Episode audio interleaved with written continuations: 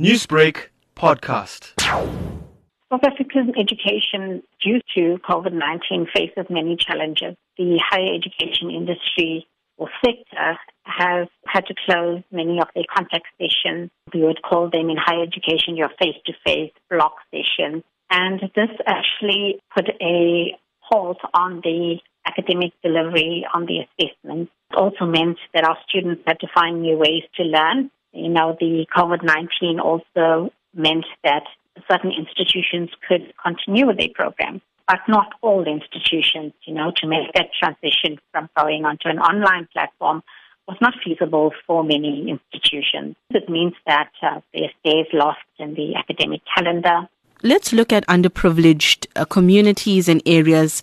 They aren't fully prepared as well. You know, online learning is costly for those students because data is costly as well. So wouldn't that put underprivileged students at a disadvantage?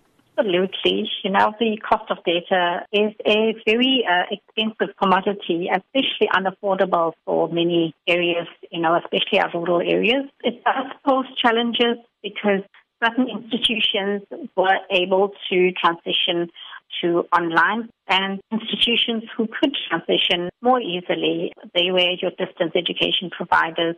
In saying that, let's look ahead. Globally, artificial intelligence and robotics are becoming the future of education. So, how can South Africa use this experience as a stepping stone to modifying the education system into a digital one? What we're talking about now is something that um, higher education had to look at the jobs of tomorrow.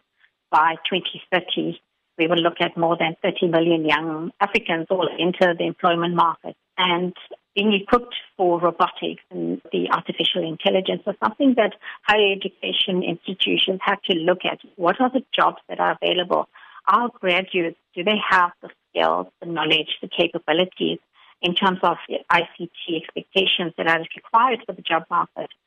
COVID 19 places us to look more closely and more seriously at how are we going to get our graduates more equipped to be placed in this online world and be placed into a world that is using artificial intelligence.